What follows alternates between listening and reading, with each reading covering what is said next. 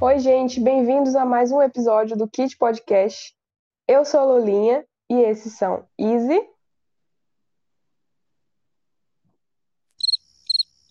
e Celofane. Olá, eu sempre uso o mesmo usuário nos jogos online. E nesse episódio a gente vai fazer um relato muito pessoal, muito nostálgico, seguindo a nossa vibe do último episódio.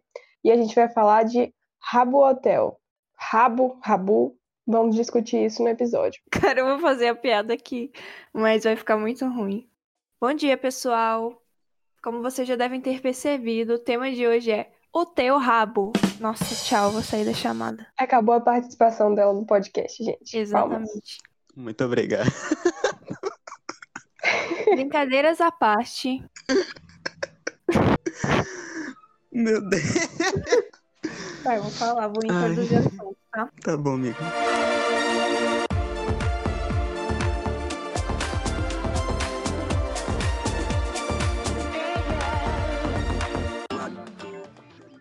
Bom, antes de começar a comentar o rabo, eu queria dizer que a gente tá nas redes sociais, no Twitter e no Instagram. No Twitter nós somos arroba kitpodcast e no Instagram nós somos arroba kit underline podcast. Kit se escreve K-I-T-S-C-H e peço que vocês interajam com a gente. Pode dar dica, pode dar sugestão de tema, pode criticar o nosso trabalho. Recomendo que vocês critiquem o nosso trabalho para que a gente não fique achando que tá tudo muito bom sendo que na verdade pode estar tudo muito ruim. Eu estou me autodepreciando. E fiquem com o episódio.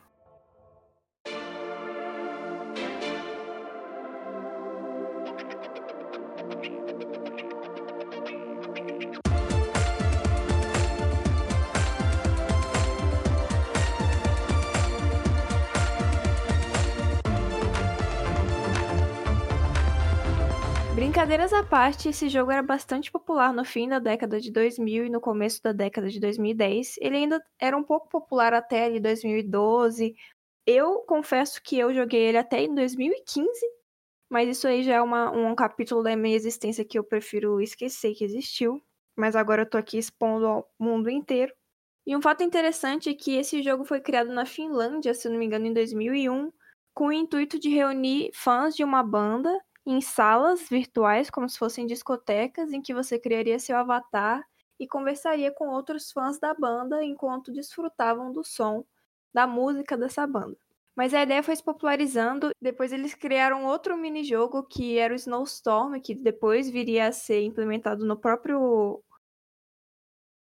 Ah, no próprio rabo.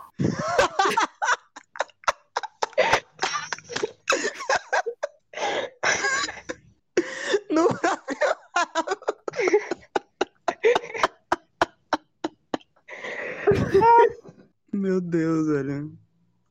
Eu queria expor a Izzy e dizer que ela baixou o Rabu em 2019, quando a gente estava na faculdade falando sobre jogos. Você tinha esquecido.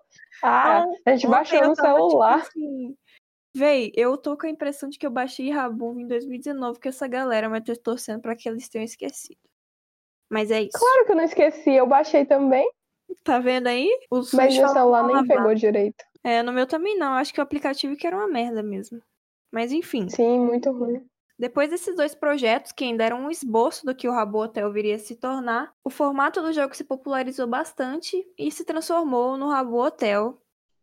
E então o famoso hotel se espalhou pelo mundo inteiro. E se você que tá aí ouvindo tem mais de 15 anos, você provavelmente já ouviu falar nesse fenômeno que se tornou o Rabo Hotel. E já jogou e vai tomar no cu. Oba! Caralho, de graça. e vamos de vinheta.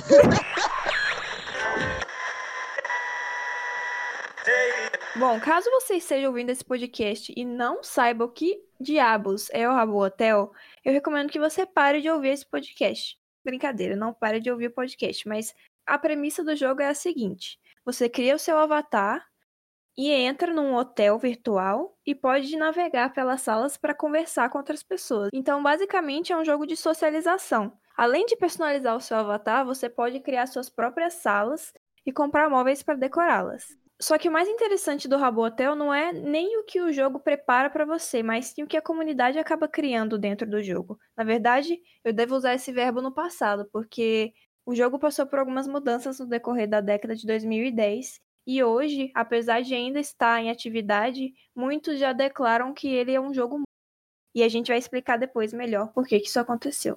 É, inclusive, uma grande mudança na, na estética do, do Rabu, né? É que no começo as coisas eram muito menos. parecia 8 bits e agora é 16 bits, não sei. Os pixels eram mais espalhados antes dos bonecos. Você não via nada na cara do boneco. Eu lembro que eu jogava, ia naquelas salas grandonas que tinha piscina. Não sei se vocês faziam isso também. E aí, tipo, mal dava para ver o boneco. Era só uma coisinha pequenininha assim andando. E hoje em dia é todo bem feito, as roupas, os cabelos. Apesar de ser ainda aquela coisa dura que não mexe, né? Porque tem que continuar com a estética de pixels espalhados, eu acho. Mas assim, teve essa grande mudança logo no começo, enquanto a gente ainda era criança e jogava rabo, pelo menos eu. Eu não joguei recentemente, quando eu, eu só joguei no, lá no princípio, um pouco depois de 2006, eu acho.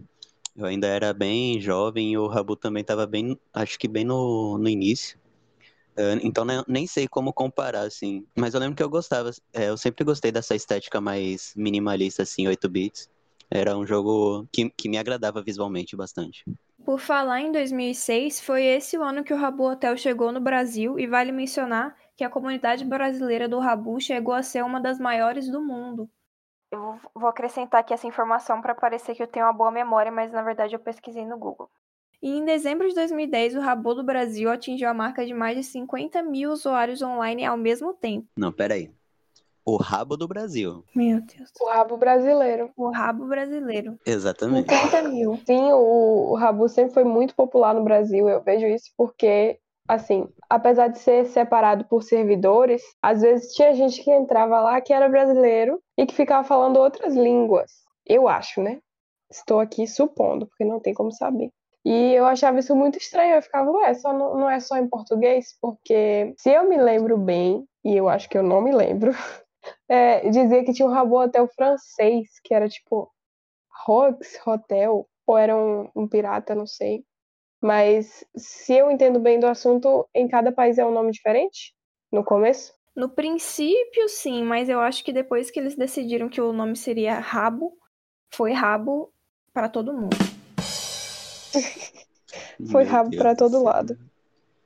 Ah, curiosidade aqui, ó.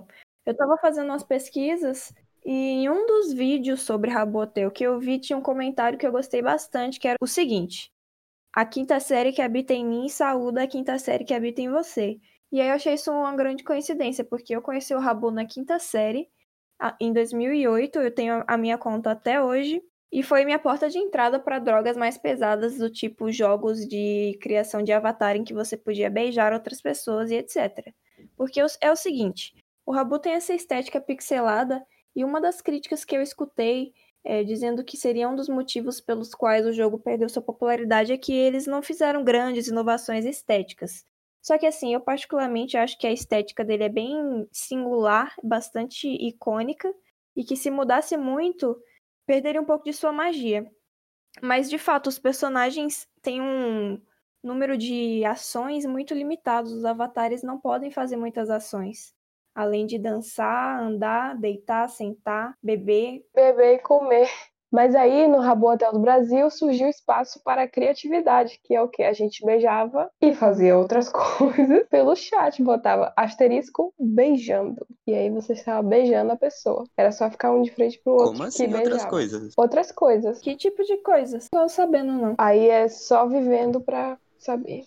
Olha aí, tá vendo? Sim, foi por isso mesmo que eu disse que o que a comunidade cria no jogo acaba sendo mais interessante do que o jogo disponibiliza pra gente. É claro que sexo virtual num Como jogo assim? que tá cheio de crianças é uma coisa potencialmente perigosa. Não recomendo. Se você quer fazer o websexo, não vá para o Rabu, por favor, vá para outras plataformas. Mas de fato, a comunidade diante dessa limitação né, dos movimentos e de outras coisas que o jogo não tem, acaba criando a sua própria forma de interagir como a Lulinha mencionou, a gente usa asterisco, verbo, outro asterisco, para fazer realizar qualquer tipo de ação no Rabu. Tipo, eu posso muito bem virar pro celofane, dar asterisco, soco, asterisco, ele vai ter que lidar com a minha mão na cara dele.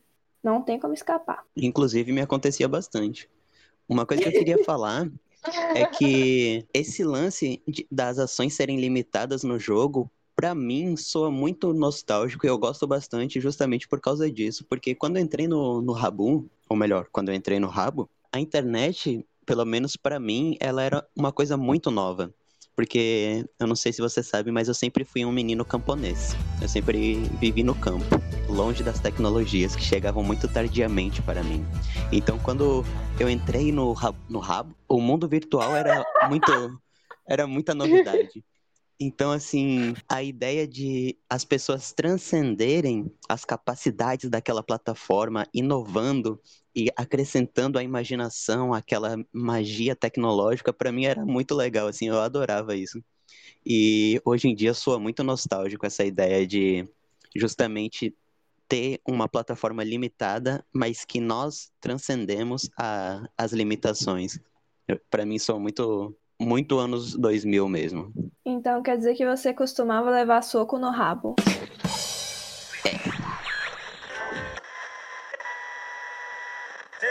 Dominique não tá aqui com a gente hoje e ele é nosso banco de dados ambulante. Eu me apoio nele, eu me eu dependo dele para que as informações que saiam aqui sejam é, verídicas. Então, assim, esse episódio vai estar tá cheio de informação duvidosa. Vou falar, acho que, se eu não me engano muitas vezes, porque eu estudei para o tema, mas eu não estou me lembrando das datas. Então, eu peço perdão aí antecipadamente.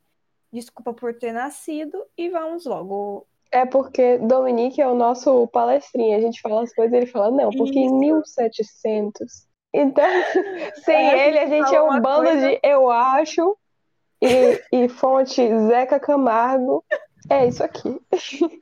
Principalmente porque nós três temos uma um problema com. É, como é que eu posso dizer isso? Já deu pra a, a relatividade do tempo. Porque a gente não tem noção nenhuma de, de espaço-tempo, gente. Então a gente pode dizer que o negócio aconteceu ontem e foi há, tipo, uns 15 anos atrás. Ou o contrário. Perda, perda de memória recente e a longo prazo. Ou seja, Exatamente. perda de memória. Dentre vou, outros... vou voltar. Não, vou falar isso que é. Não, não, não. É melhor não. Tá gravado. Tá aqui no É, Cringe. Vou voltar a falar do negócio do sexo virtual. Meu ela Deus. quer. Ela tá. Não, ela tá... não é porque tá eu vou falar.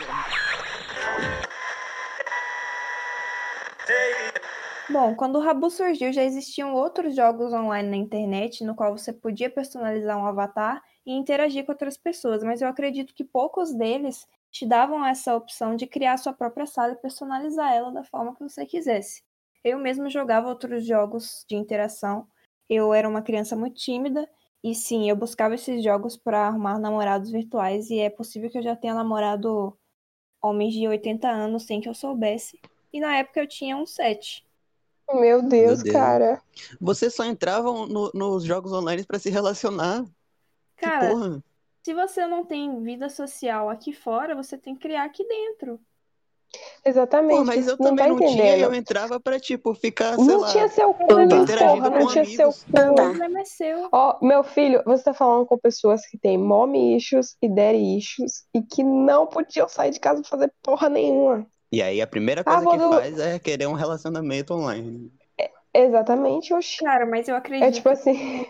É mais, ó, vou crítica social foda aqui, ó, meio cringe. Vai, vai. Falar. Quebrando o tabu com Quebrando Easy. O tabu.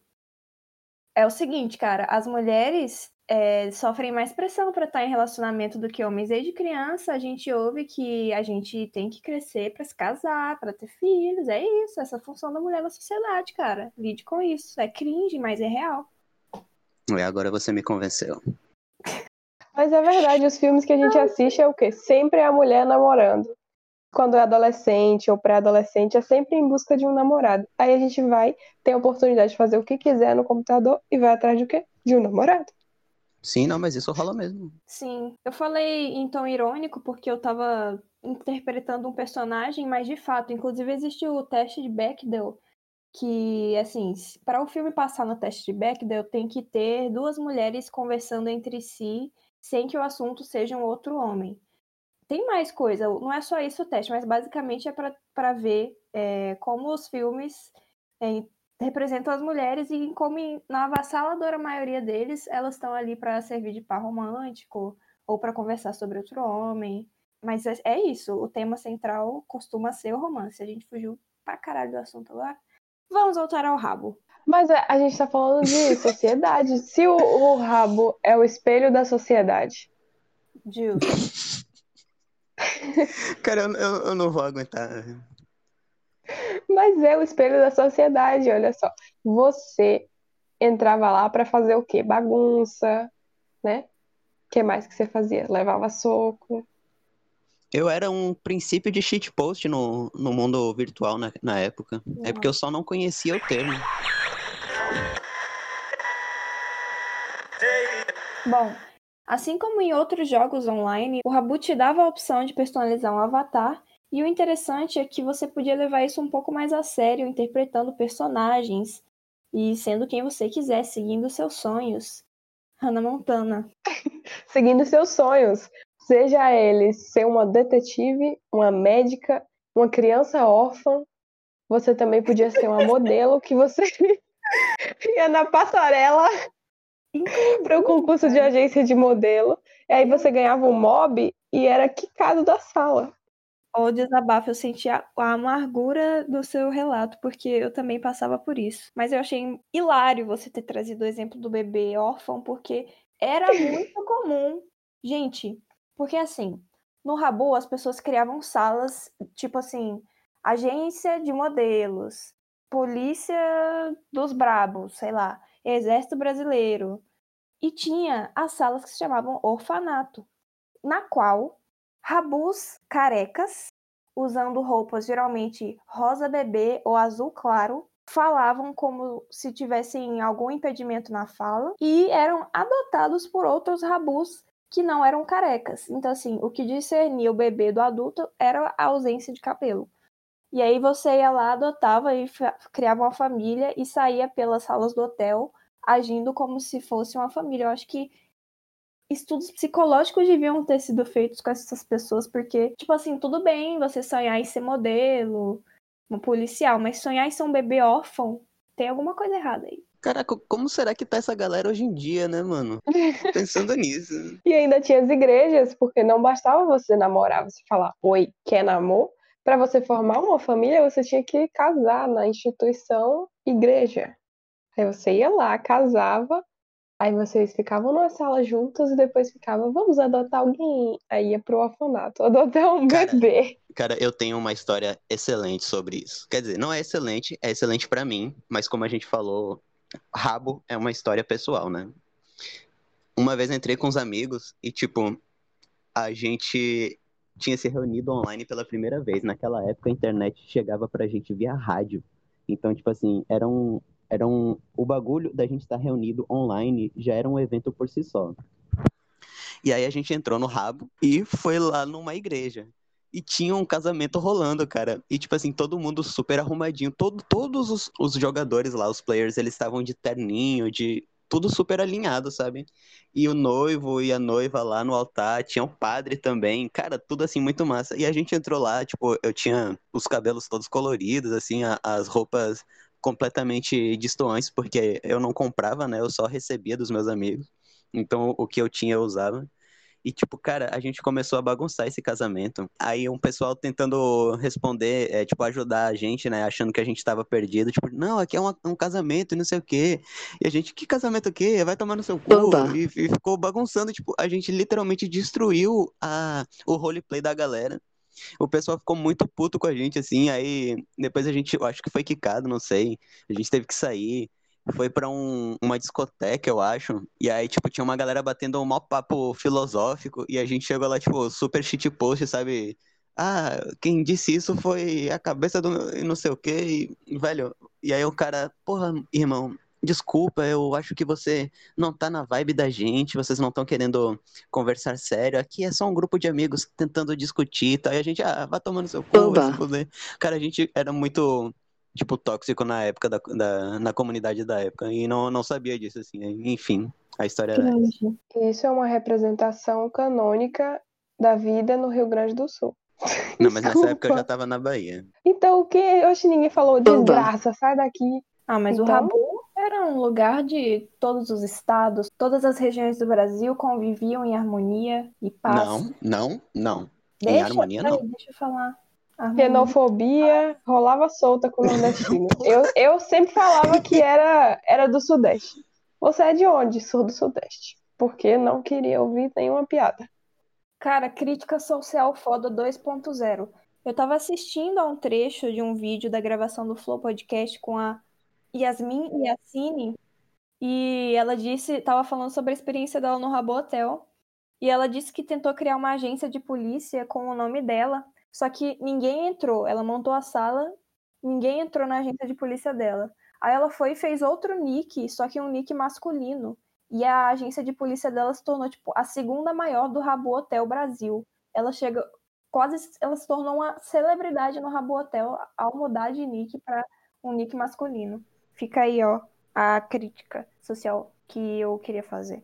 Mas é muito verdade isso. Quando você entrava no Rabu pra seguir alguma profissão assim, você era mais respeitado quando era homem. Tipo assim, as- eu tinha um avatar masculino e um feminino. E é até quando eu entrava que eu gostava de entrar pra ser médica, né? Ninguém me contratava, eu não ganhava nenhum salário. Eu só chegava lá, botava roupinha de médico e falava, vou operar alguém. E eu ia. Mas eu, o povo queria mais, é, buscava mais o meu trabalho, né? No Rabu, quando eu estava com o avatar masculino. E para conseguir as coisas mesmo nesses outros empregos, sem ser modelo, era o masculino. Só por curiosidade, que tipo de operação você fazia? Operações no rabo. Obrigado. Pronto. Tem um período do Rabu que algumas pessoas se referem como a época dourada dele, que se não me engano durou de 2009 a 2012. Peraí, a época dourada do rabo. Ai, meu Deus. Caso você nunca tenha jogado esse jogo, o Rabu Hotel contava com gerentes, assim como o hotel na vida real. E esses gerentes eram os gestores da comunidade. Então eles criavam eventos, eles movimentavam a comunidade, eles trabalhavam para a empresa que desenvolvia o Rabu, faziam viagens para Finlândia juntos e eu estava assistindo uma entrevista com um dos gerentes mais famosos que o Rabu teve, que era o Discoli. E ele estava descrevendo a carreira dele, ele tinha acho que 20 anos quando ele foi gerente. E parecia incrível. Imagina você poder viajar para Finlândia com seus amigos. Caramba, o Discoli existia mesmo? Eu só ouvia falar dele. Bom, quando eu comecei a jogar Rabu, o Discoli e o Quatro Queijos já eram gerentes. E já de cara eu percebi que eles eram celebridades ali. E é interessante porque na época eles não tinham revelado o rosto deles, então quem eram essas pessoas? Ficava um mistério. Eu não fazia ideia de quem eram. Eu só sabia que eles eram os gerentes do Rabo Hotel, que eles eram muito legais e que os eventos que eles criavam também eram bem legais. Curiosidade, o avatar do Discoli era negro e tinha um Black Power. Inclusive, eles até criaram um emblema em homenagem a ele. Eu tenho esse emblema, emblema raro.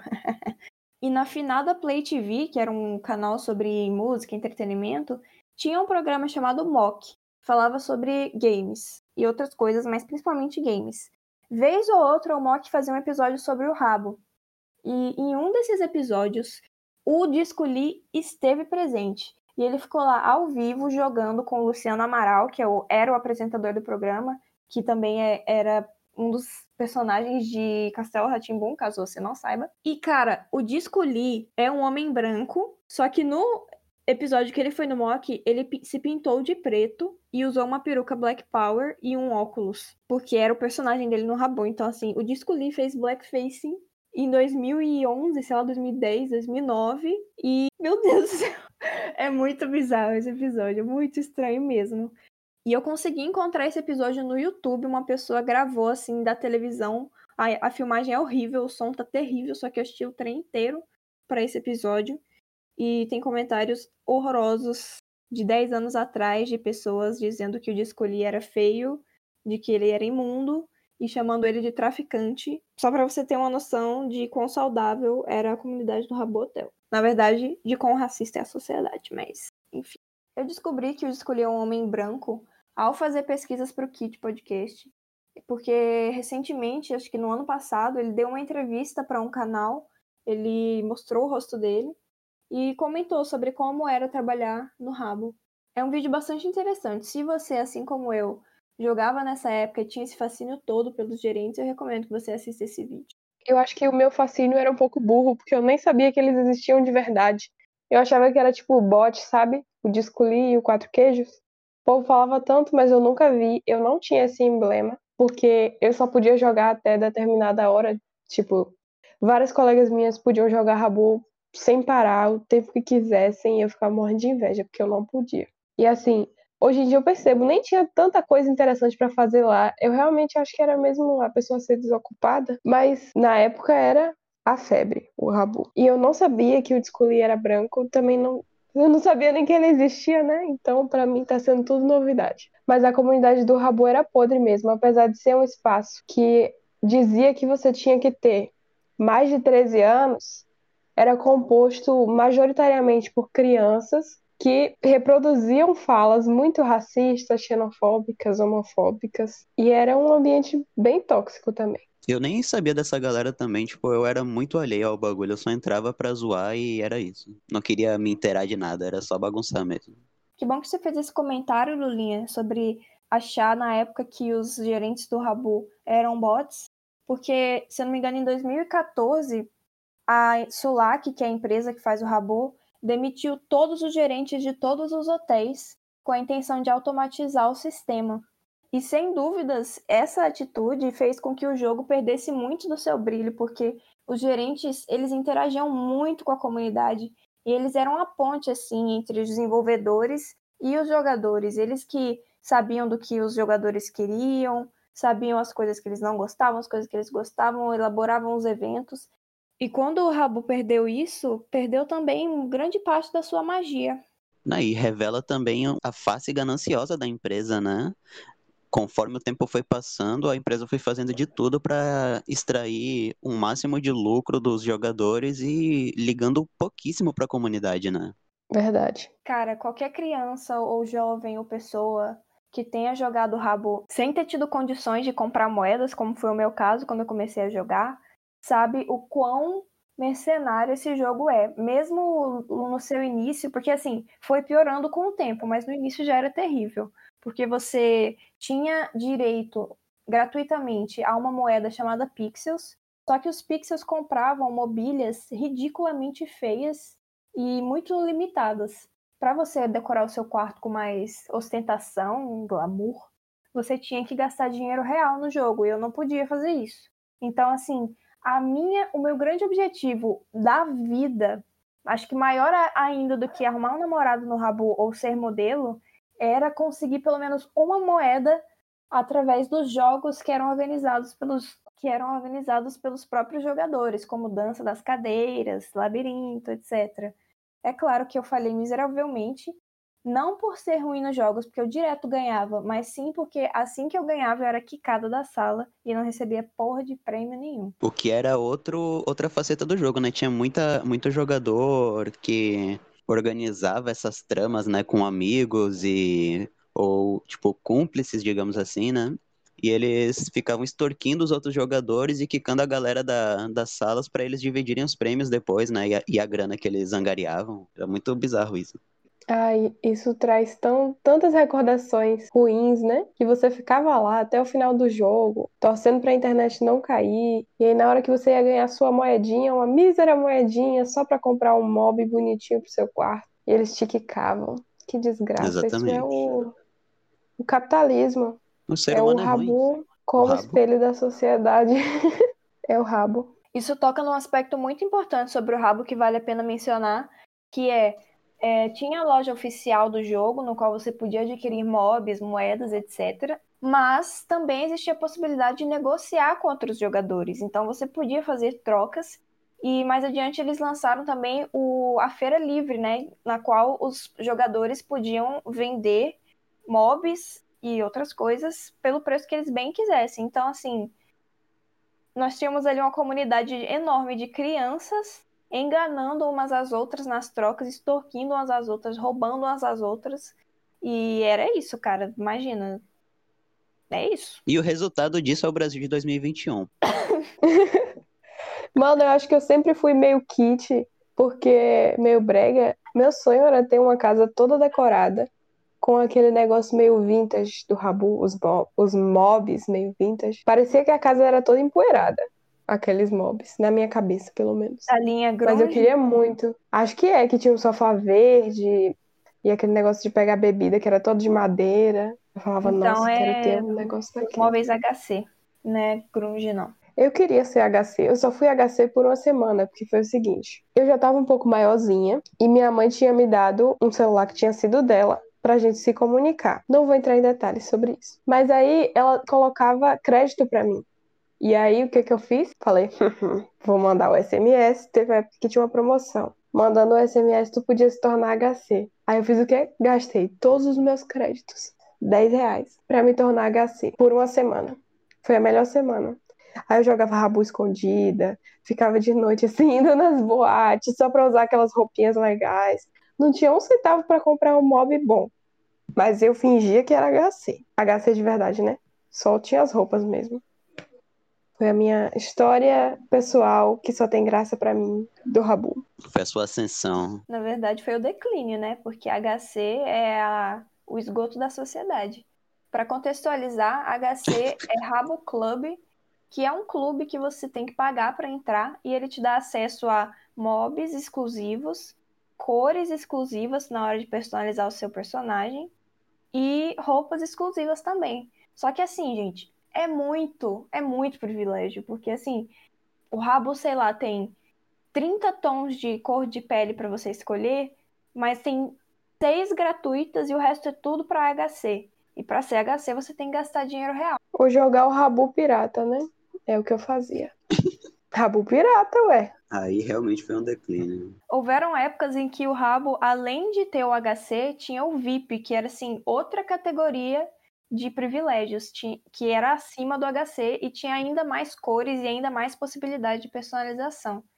E aí, como o Lulinha comentou, mais um comentário pontualmente brilhante, surgiram diversas versões do rabo, só que pirata, no qual você entrava e conseguia HC de graça, moedas de graça, moedas infinitas, o que acabava perdendo um pouco a magia do HC, porque todo mundo era HC.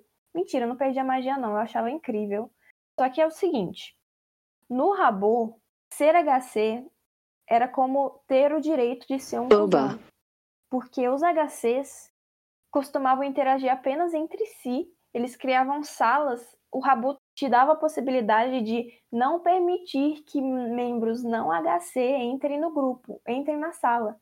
Então, assim, tinha baladas HC que só quem entrava eram os HCs. Nós, réis mortais, carinhosamente apelidados de bacons, não tínhamos esse direito. Nós não podíamos estar no mesmo ambiente que os HCs. Cara, é bizarro. A sociedade do rabo era muito problemática é um reflexo da sociedade. Exatamente. Tá vendo? E você ainda falou que tirava um pouco a graça. Você dá igualdade pro homem e ele acha que não tem mais graça. É, nessa época que tinha o HC e o VIP, era tipo assim: se você era HC, você era classe média. Ainda assim, sofria Tipo, os VIPs, tinha sala VIP que você não podia entrar, e às vezes você queria adicionar um VIP como amigo e eles não aceitavam. Se você fosse bacon, então, ninguém ia querer ser seu amigo, só os outros bacons. Era muito estranho isso, velho, porque, tipo, era um pedido de amizade. E o cara, só porque pagou pelo jogo, não queria ter sua amizade. Porra, isso é foda. Isso é a realidade na, na, da vida mesmo, né? Sim, assim, se você pensar que grande parte da comunidade que compunha o Rabu nessa época, de 2008 até 2012, era majoritariamente de crianças, a gente vê que é isso que elas aprendiam. Esses eram os valores que a gente tinha, né, de não se misturar, de criar clubes com pessoas que tinham privilégios, e é isso, né? Eu lembro que eu me sentia extremamente honrada quando um HC falava comigo Teve uma vez que eu entrei numa agência de modelos e consegui passar na seleção. E o dono da agência meio que virou meu namorado. E ele era HC. Eu fiquei, caralho, maior conquista da minha vida aí. É claro que esse namoro durou cerca de oito minutos, mas foram meus oito minutos de glória. Cara, isso me lembra de outro, outra parada bizarra do jogo, mais recente, inclusive, que eram justa, que são justamente esses empregos alternativos que o jogo gerou, né? E que as pessoas realmente convertem em grana real. Muitas pessoas, tipo, passam horas jogando, tipo, empregos bizarros no jogo e gerando, é, tipo, moeda na vida real para os seus agenciadores, assim, uma parada bem bizarra, cara. Não sei se vocês estão ligados nisso. Não sabia disso. Eu fiquei sabendo disso naquele vídeo do canal do Bruno Hatak. E pelo que eu entendi, é, você vai lá, tem um emprego, recebe em moeda do Rabu, só que a pessoa que está te agenciando está recebendo dinheiro de verdade de alguém simplesmente pelo prazer de comandar pessoas ou de, de ser o chefe de alguém, sabe? É uma coisa bem estranha mesmo. Sim, e, e tem um site, né, que converte. É, e fora a comercialização de moedas do Rabu por fora, né? Você vende moedas por dinheiro real. Exato, é. E pode converter as moedas do jogo em, em dinheiro real também. E aí que a galera começa a lucrar, né? Caramba, o Rabu andou para que o Kawaii pudesse correr. É mais assim, mãozinha pro ar, balança o pescoço pra lá e pra cá. Ziguiriguidum, ziguiriguidum, Bom, e já que a gente tá entrando nessa, nessa área mais uh, underground, né, mais obscura do, do rabo. Meu Deus, né, não enfim, o, o jogo passou por uns problemas bem bizarros, né? Eu acho que a Lulinha queria falar mais sobre isso, na real. Eu acho que vocês vão ter mais a contribuir na parte empresarial, mas eu vou fazer um breve comentário só para começar o assunto, que era muito problemático, como eu já citei anteriormente, a questão dos discursos de ódio que eram propagados lá, né? Racismo, é, xenofobia, homofobia, coisas que aconteciam em vários outros jogos online também. E acontecem até hoje. Só que é, era uma coisa que era surpreendente porque eram crianças. Mas, quando a gente para para pensar, não era só criança que jogava. Assim, na minha cabeça, eu era criança, então quem é que vai jogar isso? Criança também. Mas não. E principalmente eu que entrava no jogo atrás de namorado virtual. é um pouco surpreendente pensar que tinha pessoas maiores de idade ali e até assim adultas de verdade, sabe? Que ia lá para conhecer crianças.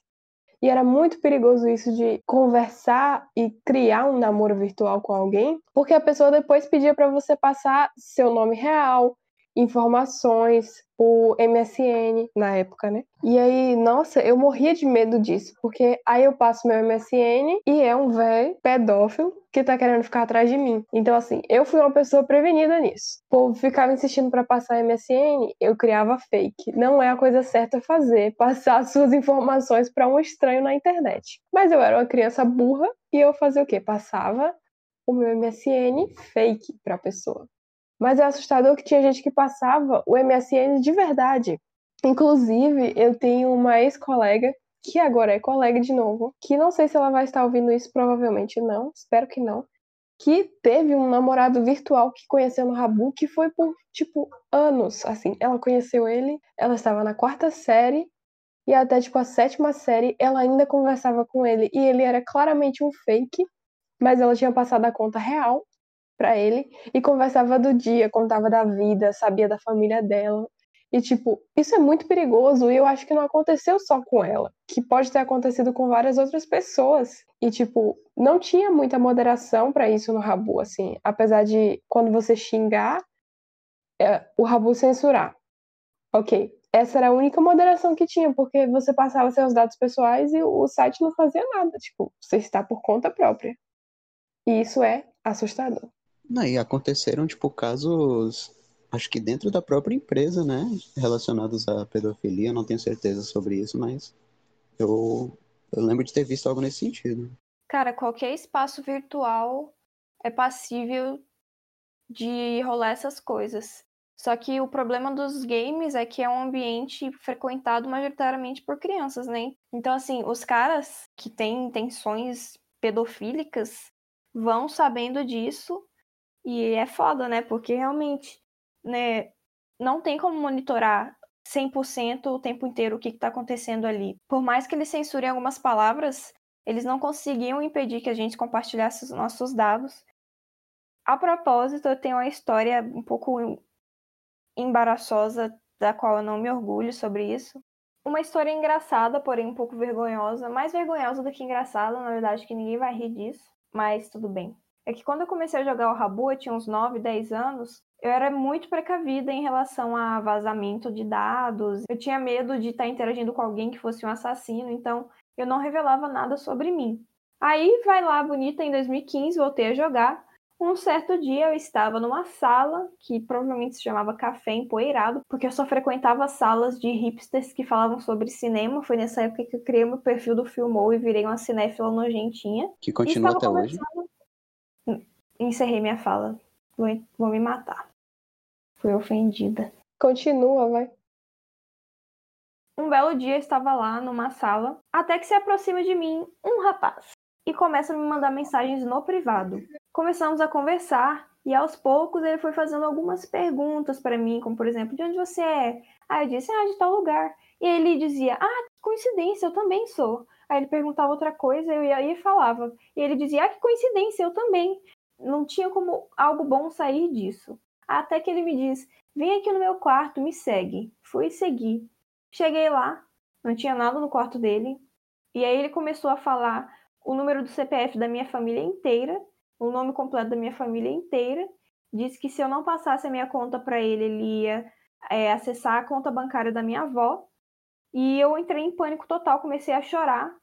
E fiquei, meu Deus, por que eu sou tão burra, meu Deus? Só que eu fingi que eu estava super de boa com ele. Falei kkkkkkk, belo hacker, e saí. Denunciei ele pro Rabu e continuei chorando por um mês. Mas é isso, galera. Não compartilhem os seus dados com pessoas estranhas. Eu sou burra, mas você não precisa ser. Só uma conversa de boa e do nada eu vou roubar sua avó, porra. Não, e é Meu engraçado. Deus. Caralho, tipo, que você. Cara, se você tem acesso à conta bancária da minha avó, o que, que você quer com a conta do Rabu? Vai lá pegar o dinheiro, né? Vale muito mais que minha conta. Eu não sei, né? Às vezes não tava tão bem assim. Não, com certeza. É, às vezes sua avó tava endividada. É, pô, o cara ia arrumar um problema pra ele. Não, mas enfim. Caí no blefe do Crimes. Caiu no golpe dos homens da internet. Como é que é aquele meme? homens da internet. Cuidado com os sedutores da internet. Os sedutores da internet. É isso. Cuidado com os sedutores do rabo, né? Ele, ele quer fazer essa piada acontecer, velho. Ela tá acontecendo o episódio inteiro. Na verdade, vai acontecer pro resto da minha vida. Eu nunca vou conseguir superar isso. Como eu jogava antes, em 2008, 2009, eu tinha muitos emblemas antigos. E os meus emblemas eu colocava lá orgulhosamente no meu perfil, para todo mundo ver. E aí as pessoas viam que eu era das antigas e se aproximavam de mim só por isso. Então, assim, parecia que existia uma cumplicidade ali silenciosa entre pessoas que jogavam Rabu desde 2008 ou anos anteriores. E parecia que eu tinha mais valor por causa disso, sabe?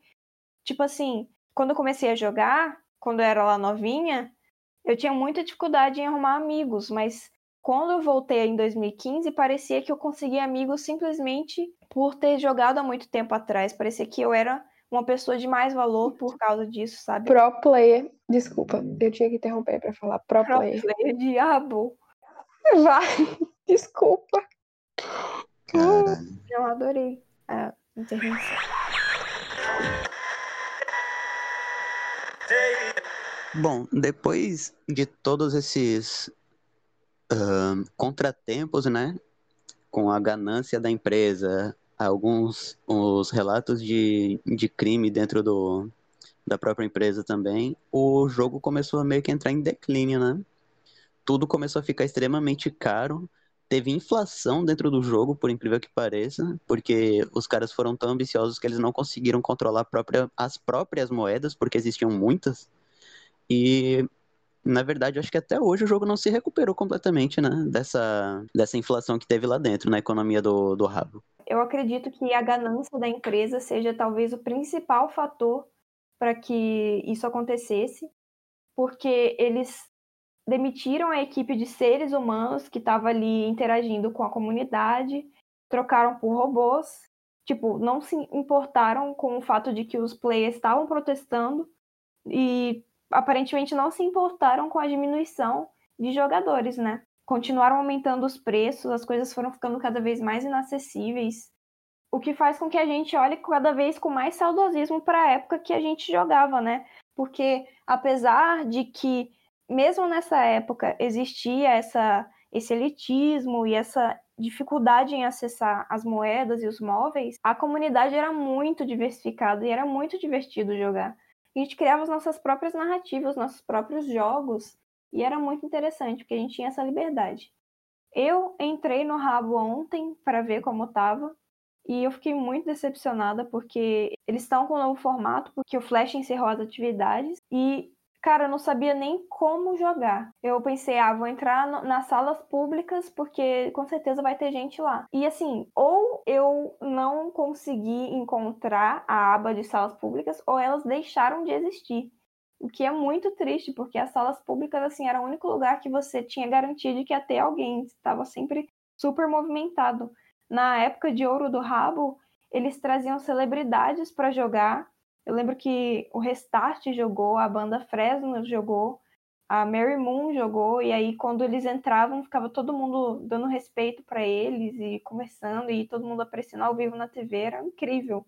O jogo era muito badalado. E agora parece que não tem mais as salas públicas. E além de não ter mais as salas públicas, não tem mais aquela aba de evento, sabe? Que você criava um evento para promover sua sala de graça, para dar visibilidade, para fazer festa, para fazer qualquer coisa que você quisesse. E eu fiquei muito frustrada porque não existe mais essa possibilidade. Você tem que procurar salas por nome agora. Nossa, na época do restart eu fiquei assim muito mal porque eu perdi o restart no Rabu, entendeu? Eu vi as pessoas com o emblema do Pelanza, do Pelu e eu ficava, eu não fui para isso, eu nunca vou ter esse emblema. O mais perto que eu já cheguei de ir num show dele, que eu não era muito fã de Fresno, não, mas de Restart, tinha até pôster no quarto desses moleque. Pois é, Lulinho também era fã do Restart, só que nessa época eu já tinha abandonado o rabo e ido para as drogas mais pesadas, que eu me referi no início, que eram jogos mais realistas de interação humana. Porque assim, no rabo eu tive um gostinho do que era ter um namorado virtual num jogo. Aí, só que assim, devido à limitação de movimentação, eu fui buscar outros jogos, tipo Second Life, sabe, nesse estilo, que o avatar é mais realista e tal. E aí, minha filha, a época mais obscura da minha vida, né? O rabo foi a porta de entrada para esse mundo de criação de avatares reais. Meu Deus! Não dá, cara. Não dá, Pô, pelo amor de Deus. Eu, é, depois do Rabu, eu não, não continuei nesses sites assim de. Eu não fui para mais realista, não. Foi só quando conseguimos craquear o The Sims 2 que aí eu voltei, mas eu não era, não era online. O Rabu, inclusive, me traumatizou com os jogos online. Depois dele, eu só continuei no Clube Penguin. Não, não jogo muito online. Por causa do Rabu, é um pouco traumatizante. É, mas falando do Rabu. Clube Penguin? É, o que, que tem? É mais traumatizante ainda. Só se for para você, ninguém nunca falou nada. Eu só ia lá jogar os joguinhos. Nunca namorei com ninguém lá, não. O que já é uma conquista, né? Não pois posso é, tá dizer o mesmo. Eu também jogava Clube Penguin, mas todo jogo online que eu entrava, eu dava um jeito de arrumar um namorado, porque, cara, eu era uma adolescente, uma criança muito triste. Quer dizer, não, muito triste não, mas muito sozinha. E como eu não tive vida amorosa nenhuma na escola, enquanto os meus colegas todos tinham, eu tentava buscar isso nos jogos. Mas toda essa experiência foi acabou sendo prejudicial para mim no futuro, porque você você tava ali se relacionando com idealizações, né, com pinturas de pessoas, com projeções irreais. E porra, desabafei aqui, viu? Vou chorar. Tudo bem, amiga? Tá tudo bem. Bota pra fora.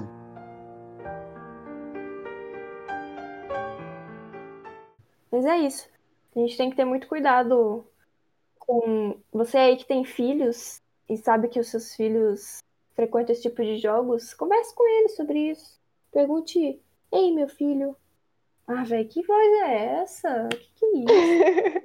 e aí, meu filho? Meu Deus, a, tia, a dona Benta Não. do nada entrou no chat também. Não, mas é, é, sério, o que ela tá falando é importante mesmo. Até hoje em dia, eu que sou uma jega velha, vou jogar Free Fire e os meninos ficam querendo namorar comigo. Eu falo, porra, você é criança, caralho, sai. Sabe o trans... Não sei se vocês conhecem o jogo Transformice, que você é um rato e tem que pegar queijo. Conheço. Eu tinha um namorado lá. Meu, Meu Deus! Vamos mudar o nome do episódio. É a busca de relacionamentos virtuais. É um desafio, né? É o rabo virtual. Você, Não, parei. você já conseguiu parei. arranjar um namorado no Tetris virtual? Cara, me lança o desafio aí. Vou arrumar um namorado em todos os jogos. No Paciência, no Free Call, no Free Cell, quer dizer. É, aí é meio complicado, mas eu vou dar um jeito. Xadrez virtual.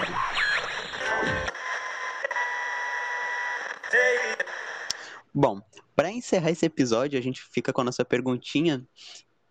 Ah, e eu quero dizer que isso vai ser um desafio pessoal. Mas eu vou, eu vou conseguir, calma, gente, eu vou conseguir. Perguntinha. Vai, vai. Vai, Lulinha, por favor. Não, não, não, eu vou conseguir. Vai. Eu faço o começo da pergunta e você faz o final.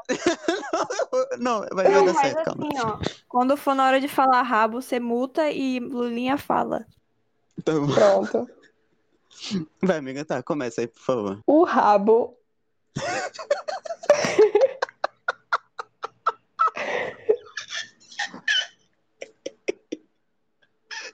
Easy, faz aí, rabo... Easy. o rabo tem chance. Bom, gente, a nossa consegue. pergunta final é a seguinte: Por que nós mantemos celofane no podcast, sendo que ele só sabe atrapalhar?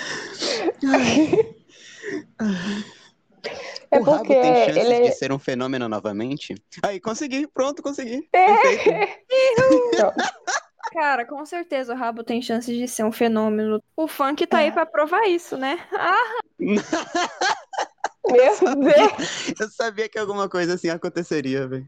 Eu acho que o, o Rabu tem chance de ser um fenômeno novamente, porque eu vejo muitos jogos que a gente jogava quando era criança, e eu vejo algumas crianças de hoje em dia jogando no computador assim, porque o que pra gente é nostálgico hoje em dia já é retrô, já é, olha só o jogo que eu estou jogando. Ele Exatamente. tem 16 bits. Olha como eu sou retrô. Então, eu acho que tem tudo pra voltar. Se eles conseguirem se reinventar, o que é, seria um desafio, né? Porque o jogo ficou todo cagado, como a gente falou aí. Aham. É, eu acredito que ele tem grande potencial pra voltar, mas é claro que eles teriam que repensar toda essa dinâmica aí com o público, porque, pô, velho, você substitui os gerentes que eram amigos da galera por robôs e, tipo, não se importam com o fato de que os jogadores estão deixando a plataforma por causa disso. Cara, se você quer voltar a ter relevância, você tem que pensar nas pessoas. Para pensar nas pessoas, você tem que pensar como um ser humano, como um robô que só pensa em dinheiro. Crítica social foda. Nossa, hoje eu tô É, mas os robôs vão tomar o seu emprego. É isso. Que nem o pai do Charlie Bucket. Eu ia falar Exatamente. isso, Assi- que nem o pai do Charlie. o episódio de Wonka Verso.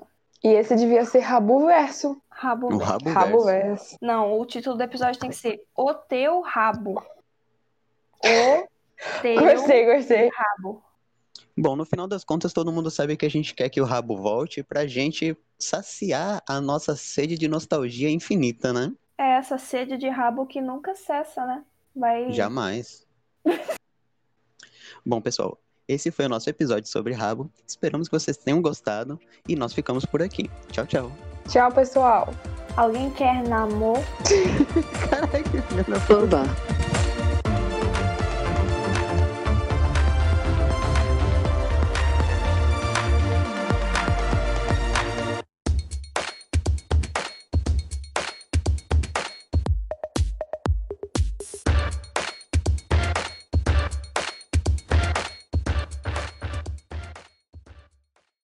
Alerta de cringe? Véi, alerta para a nova geração. Alerta de cringe durante o episódio inteiro.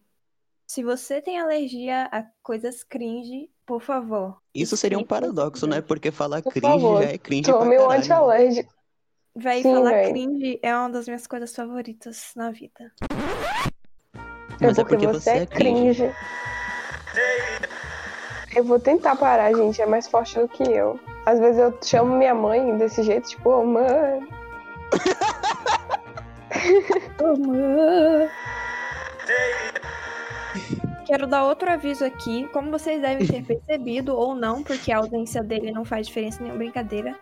Como vocês devem ter percebido, Dominique não está conosco hoje. É, ele não está mais em Dominique não, faleceu. Dominique faleceu ontem de cringe. Ele morreu de cringe. Olá, gente. Sejam bem-vindos a mais um episódio do Cringe Podcast. Mas eu nem sei falar cringe direito. Vai, que continua. continua.